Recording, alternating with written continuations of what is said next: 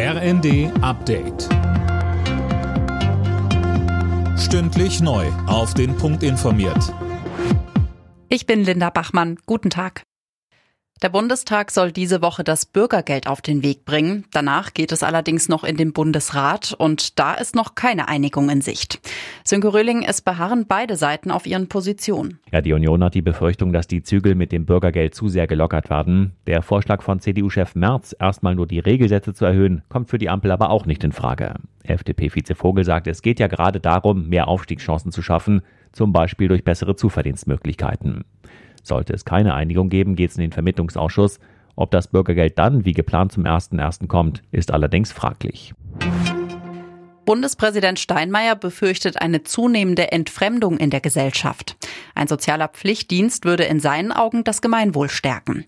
Deshalb diskutiert er heute darüber mit Menschen aus verschiedenen Bereichen. Die USA haben heute die Wahl. Die Kongress- und Gouverneurswahlen finden statt. Sollten die Demokraten auch nur eine der beiden Kammern im Kongress verlieren, würde es das Regieren für Präsident Biden deutlich erschweren. Für die oppositionellen Republikaner sind viele Kandidaten am Start, die nach wie vor die Lüge vom Wahlbetrug verbreiten.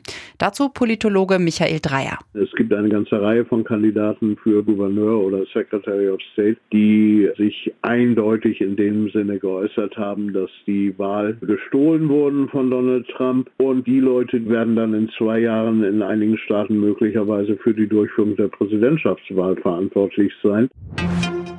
Englische Woche in der Fußball-Bundesliga. Dabei trifft Meister FC Bayern zu Hause auf Aufsteiger Werder Bremen. Der VfB Stuttgart empfängt im Kellerduell die Hertha aus Berlin und der VfL Bochum muss gegen Gladbach ran. Alle Spiele steigen um 20.30 Uhr. Zuvor spielt Borussia Dortmund in Wolfsburg. Alle Nachrichten auf rnd.de